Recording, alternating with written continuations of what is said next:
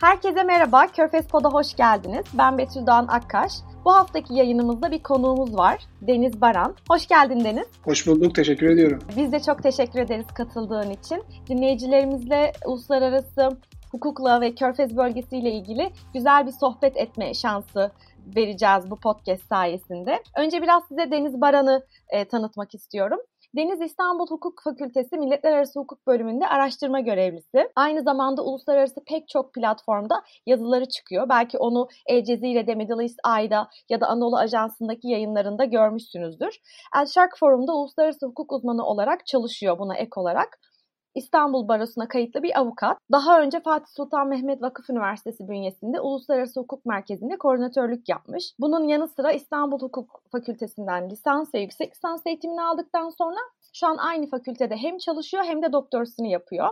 O yüzden bizim Körfez bölgesindeki uluslararası hukuk meselesini ele alacağımız en doğru isimlerden birisi Deniz. Katılmayı kabul ettiğin için ve bize katkıda bulunmayı kabul ettiğin için çok teşekkür ediyorum. Tekrar hoş geldin. Ben çok teşekkür ederim nazik davetin için. Benim için bir mutluluk. Deniz sana önce şunu sormak istiyorum. Genelde bütün konuklarıma bunu sorarak başlıyorum. Körfez ülkeleriyle ilgili çalışmaların nasıl başladın? Nasıl Körfez ülkeleriyle ilişkili hale geldin? E şöyle ben Körfez devletlerine daha üniversite öğrencisiyken gitmeye başlamıştım. Başta Katar olmak üzere. Daha sonra yaptığım sivil toplum faaliyetleri, daha önce işte bir think tank'te çalıştım. Hala yer alıyorum think tank içerisinde. Daha önce e, sürekli olarak çalışıyordum. El Shark Forum sen de bahsettin. Onun aracılığıyla da çok gittim.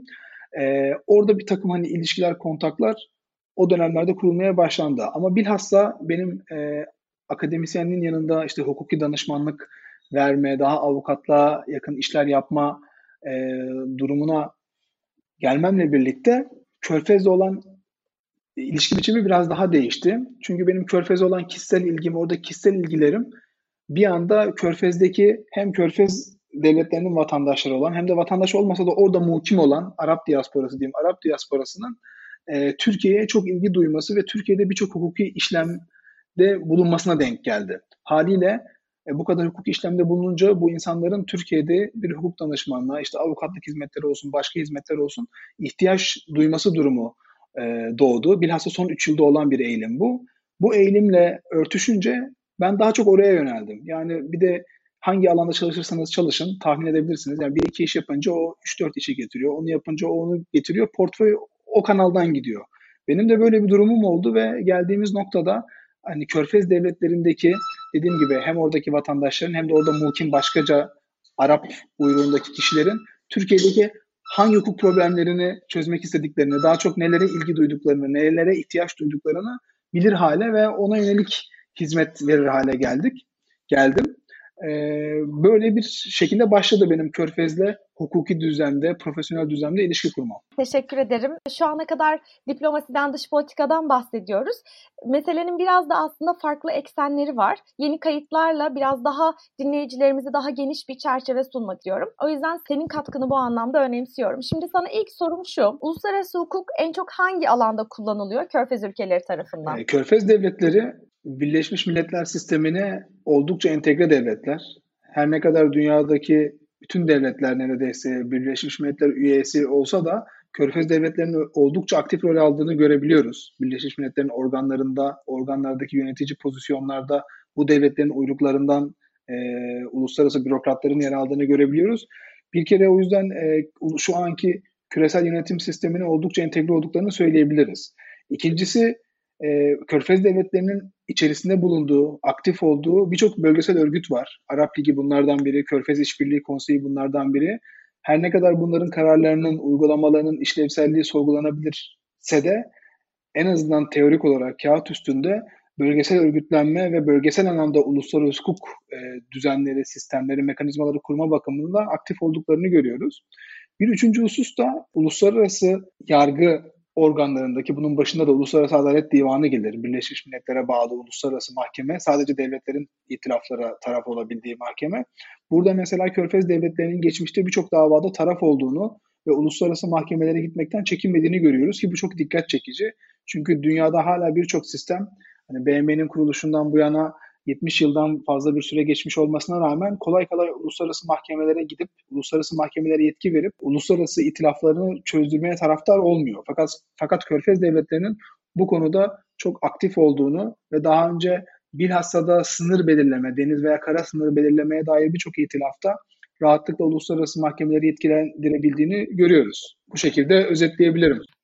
Teşekkür ederim. Çünkü Körfez bölgesindeki ülkelerin doğal kaynakları oldukça zengin. Birbirleriyle bir takım sınır problemleri de oldu bu doğal kaynaklar yüzünden. O yüzden uluslararası hukuk denince benim aklıma uluslararası organizasyonlarda yer almalarının yanında birbirleriyle ve başka devletlerle yaşadıkları bu sorunlar da gelmişti. O yüzden senin bu bakış açın sayesinde meseleyi biraz daha hukukçu gözüyle görmüş olabiliriz bu sayede. Diğer bir soruya geçmek Tabii. istiyorum. Körfez krizinde gelişmeler yaşandı ve bu gelişmeler sonunda şu an Körfez ülkelerinin en azından Suudi Arabistan'ın, Mısır'ın ve Bahreyn'in Katar'a daha ılımlı olduğunu söyleyebiliriz. Fakat bu meseleleri konuşmayacağız seninle. Senden şunu duymak istiyorum. Katar ablukasına karşı uluslararası arenada nasıl hamleler yaptı Katar? Yani kendini uluslararası hukuk anlamında savunmak için ya da maruz kaldığı insan hakları ihlalleri gibi meselelerde ne tarz girişimlerde bulundu?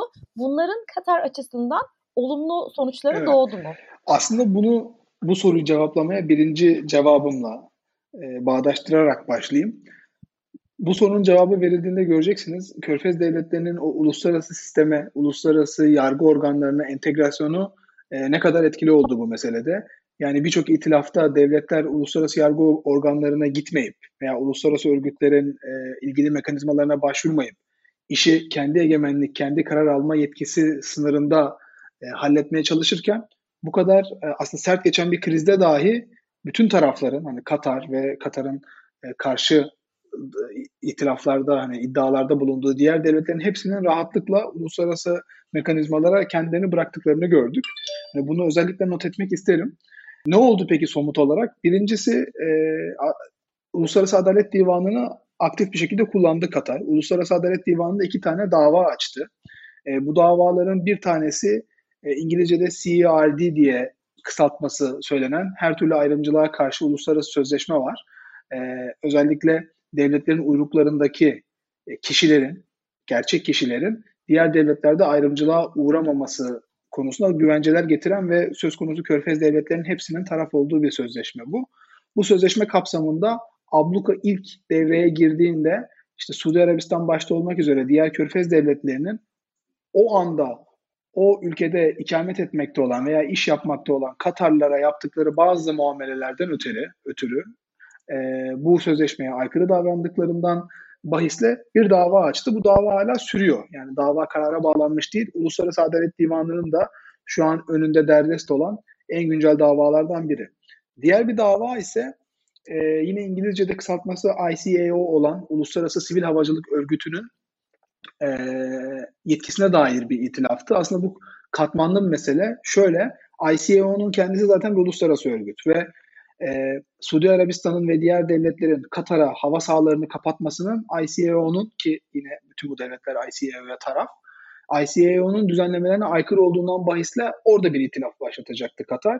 Buna itiraz edince diğer taraftaki blok e, yetkisine daha doğrusu ICAO'nun itiraz edince önce bu yetki problemini Uluslararası Adalet Divanı'nda çözmek istediler. Daha sonra karar Katar'ın lehine çıktı. ICAO yetkili görüldü yetkili görüldükten sonra ICAO'da yine itilaf devam edecekti diyeceğim. Çünkü o soruyu sorarken bahsettiğin hani yakınlaşma, ilişkilerin düzelmesi, gelişmesinden sonra muhtemelen ICAO'da bir e, itilaf olmayacak. Çünkü hava sahaları açılıyor. E, geçmişe dönük bir zararı da Katar'ın isteyeceğini zannetmiyorum bu yakınlaşmanın bir e, bedeli olarak e, not düşeyim. Bir diğer mekanizma ise Dünya Ticaret Örgütü'ydü. O da çok önemli bir uluslararası örgüt. Yine söz konusu taraflar, e, özür dilerim, söz konusu devletlerin hepsi taraf. E, Dünya Ticaret Örgütü nezdinde de e, bir itilaf, bir dava başlattı Katar ve bu Katar'ın lehine sonuçlandı. Bu da Katar'ın en büyük medya organlarından biri olan spor medyacılığı yapan Bein Sports'la alakalıydı. Çünkü detaylarına girmeyeyim ama Suudi Arabistan abluka başladığı zaman Bein Sports'un adeta yayın haklarını ve hukuki dille konuşursak fikri mülkiyet hakkını haklarını ihlal eden bir takım hamlelerde bulunmuştu. Bundan ötürü Dünya Ticaret Örgütü nezdinde bir dava başlatıldı ve orada panel raporu deniyor kararlara. Panel raporu Katar'ın lehine çıktı ve Suudi Arabistan'ın e, ve diğer devletlerin açıkçası hepsi için bir karar hatırlayamıyorum ama Suudi Arabistan kesin olarak var. Suudi Arabistan'ın Bein Sports'un haklarını ihlal ettiğinden kaynaklı sorumlu olduğu e, neticesi alındı. Evet.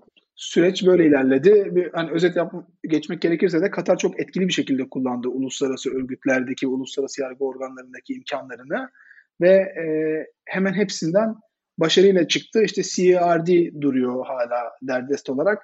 Onu da geri çekerler diye tahmin ediyorum. Gerçek anlamda yakınlaşma nihayetleşirse. Çünkü davadan feragat edebiliyorlar taraflar. E, ama öyle olmazsa da yine ben Katar'ın lehine bir e, karar çıkacağını düşünüyorum. Doğrudur ve ben bu süreçte çok şaşırmıştım. Bu kadar her şeyi e, belgelendirmeleri, dokümantasyon yapmaları ve bütün uluslararası arenada bunu ön plana çıkarmalarını. Çünkü o süreçte Katar'da ben bir dönem gıda güvenliği üzerine bir alan araştırması yaptım. Birleşmiş Milletler'in bir komisyonu için. Ve alan araştırması yaparken hem Katar'daki pek çok e, bu işle meşgul iş adamıyla görüştüm, e, şirketlere gittim vesaire ve hepsinin bana söylediği şey biz bunları çoktan uluslararası örgütlere gönderdik. Çünkü Katar'daki e, Milli İnsan Hakları Komisyonu zaten tam olarak bunun üzerine çalışıyordu. Ve şu an hatta önümde onların yeni yayınladığı bir bildirge var. Dün gerçekleşen yakınlaşmanın ardından yayınlanan raporu onayladıklarını yani desteklediklerini bu yakınlaşmanın iki ulusun Suudi Arabistan ve Katar'ı kastederek gelecekteki ilişkiler açısından olumlu bulduklarını söylemişler. Çünkü Milli İnsan Hakları Komitesi bu anlamda Katar'da en sıkı çalışan kuruluşlardan biriydi. Onların hemen 41. Körfez İşbirliği Konseyi görüşmelerinin ardından bu raporu yayınlamalarını ya da bu bildirgeyi yayınlamalarını bayağı olumlu buluyorum. Ben de senin gibi belki Katar bu noktada artık davaları geri çeker gibi bir izlenime rastladım. Çünkü bu komisyon çok ciddi çalışıyordu bu noktada. Yaşanan pek çok sıkıntı nedeniyle. Evet. Diğer bir konuya gelirsek sana biraz daha odak noktamızı Körfez'den İsrail'e, Bilad-ı Şam'a almak istiyorum. Körfez devletlerinin İsrail'i tanıma hamleleri uluslararası hukuk açısından ne kadar anlamlı ya da ne gibi sorunlar doğurabilir? Ee, şöyle ben önceki soruya ufak bir ekleme yapabilir miyim bu arada? Çok yani çok böyle motomot hani sıkıcı akademik bir konuşma, teknik bir konuşma da olmasın tamam. diye ufak bir şey not düşmek istiyorum. Hani Katar için nasıl etkiler doğurdu sorusuna ben kısa Katar'ın lehine olduğu gibi bir cevap vermiştim. Şunu da not düşmek isterim. Katar bu süreçte e, gerçekten iyi çalıştı. Sen hani komiteden komiteden bahsedince ben de e, bu notumu eklemek eklemeyi düşündüm. Bu notu eklemek aklıma geldi. Katar'ın gerçekten uluslararası hukuk konusunda çok kalifiye bir kadrosu olduğunu söyleyebilirim. E, Katar'la hem akademik ilişkilerden ötürü hem de işte avukatlık işlerinden ötürü yani bir takım ilişkiler var ve yakından görebiliyorum. Orada şu an Adalet Bakanlığı da yapan, e, aynı zamanda daha önce akademide de bulunmuş Doktor Huley El, Huleyfi var. El Huleyfi hem Uluslararası Adalet Divanı'nda hem Dünya Ticaret Örgütü'ndeki davaları bizzat takip etti ve ben hem Huleyfi'yi hem de ekibini tanıyorum. Ekibinde genç yani bizim akranlarımız olan hukukçular da var. Ben açıkçası ya bu belki bir ön yargı işte Türkiye'den bakınca Türkiye daha gelişmiş işte kurumları, üniversiteleri, kültürü olan bir devlet sanki Körfez'de daha e, düşük seviyede olmalıymış bunlar gibi bir izlenim var. Ben mesela tam da bu dönemlerde akademik ve diğer işlerle bağlantılı ziyaretlerimi sıklaştırmıştım. Huleyfi'nin ekibiyle falan görüştüğümde çok şaşırmıştım. Yani ne kadar kalifiye olduklarına. Bunda neden önemli not düşmek istedim ayrıca. Yani bizim aslında Türkiye, yani kendi devletimiz ve ülkemiz uluslararası hukukta birçok konuya temas ediyor, durmadan itirafların içine giriyor ve girecek. Ve kalifiye bir uluslararası hukuk ekibini hem bürokraside hem akademide birbirine entegre şekilde yetiştirmenin ne kadar önemli olduğunu, nasıl bu tip kriz durumlarında kazanımlara dönüşebildiğinin iyi bir örneği katar. Yani bu bakımdan bize de örnek olması lazım. O yüzden bunu ayrıca not düşmek istedim. Biraz vakit çaldıysam kusuruma bakmayın. Yok estağfurullah. Ben de senin gibi düşünüyorum. Çünkü o dönemde ben çok şaşırmıştım. Bütün firmaları gezmemi istemişlerdi mesela. İşte firmalardan ne gibi sıkıntılar yaşadıklarına dair e, notlar aldım e, Katar'daki e, bütün iş adamlarının bir araya geldikleri dernekler vesaire o tarz yerler ziyaret etmem istendi. Ben de çok şaşırmıştım. Bu kadar her şeyin dokümantasyonunun yapılması, bilgilerin toplanması evet, ve bu konuda çok aktif olmaları. Ama sonra şunu fark ettim cidden çok ciddi kayıplar yaşadılar. İlaç firmaları Katar'a teslimat yapamadı. Suudi Arabistan'daki firmalar, Katarlara ait firmalar ciddi kayıplar verdi vesaire. O yüzden o noktada ben de en az senin kadar şaşırdım.